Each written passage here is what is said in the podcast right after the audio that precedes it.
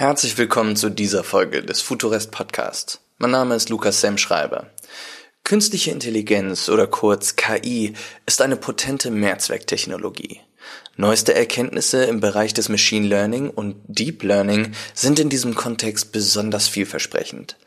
Doch die Vorstellung der Öffentlichkeit, in welcher Form KI in seiner Anwendung tatsächlich auftaucht, ist oftmals fehlgeleitet. In der letzten Woche hatte ich einen Vortrag auf dem Future Music Camp, die dieses Jahr maßgeblich unter der Thematik der künstlichen Intelligenz stand.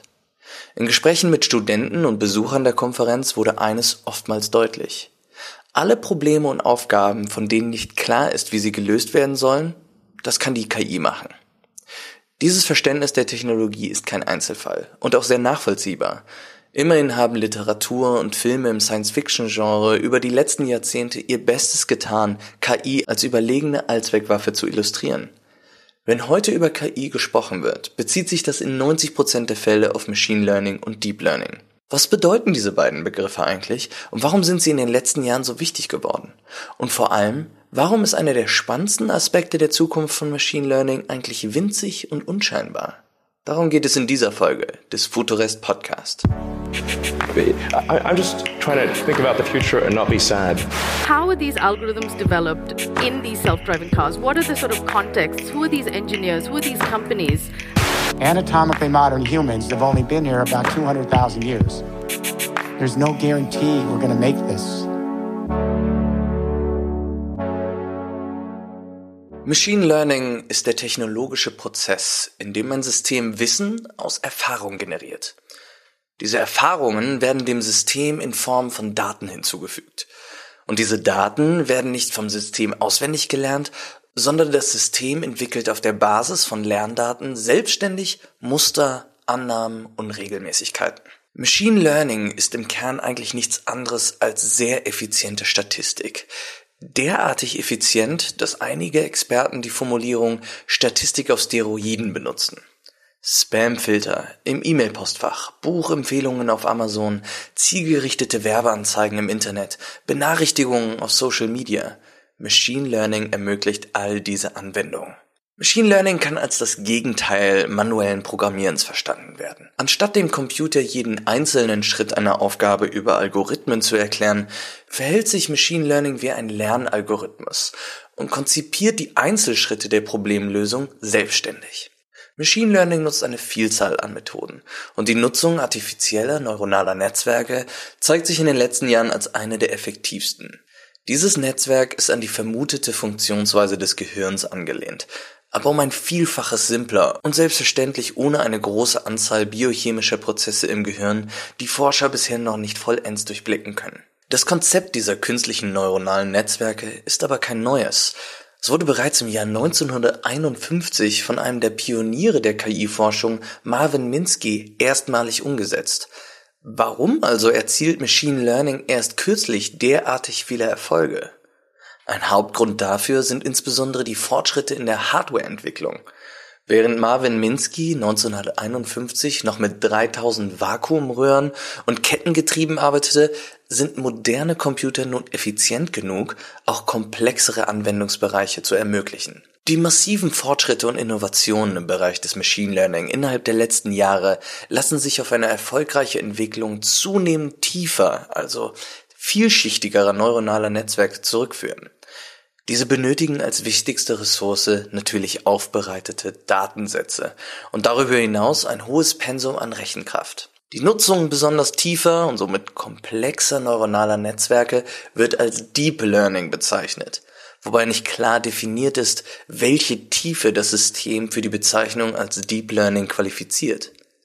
Deep Learning hat eine Vielzahl an Aufgaben ermöglicht, die maschinell für lange Zeit unlösbar schienen Sprach- und Bilderkennung sowie maschinelle Übersetzung wären ohne Deep Learning undenkbar. Auch wenn die Funktionsweise des neuronalen Netzwerks an das menschliche Gehirn angelehnt ist, bedeutet das nicht, dass wir damit nun menschlich denkende Roboter entwickeln könnten.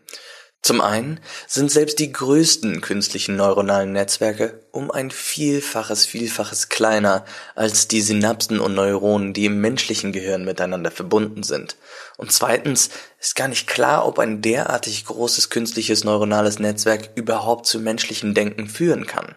Aber dazu in einer anderen Podcast-Folge. Einige, mit denen ich über das Thema der künstlichen Intelligenz spreche, denken an menschenähnliche Roboter, die menschliche Probleme selbstständig auf menschliche Art und Weise lösen. Das klingt zwar spannend, aber scheint enorm ineffizient. Eine der für mich spannendsten Entwicklungen von Machine Learning sind nämlich die winzigen, unscheinbaren Anwendungen.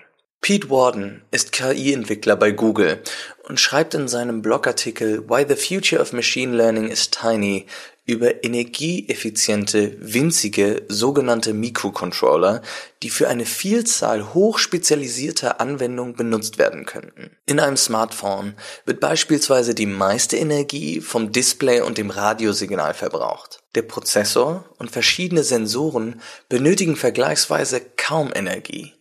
Anstatt über ein Radiosignal kann Low-Energy Bluetooth oder Wi-Fi Signale über kurze Distanzen versenden und verbraucht dabei nur ein Tausendstel der Energie, die das Radiosignal verbrauchen würde. Insbesondere Deep Learning kann für hochspezialisierte Anwendungen ebenfalls mit winzigem Energieaufwand betrieben werden. Aber warum ist das so relevant?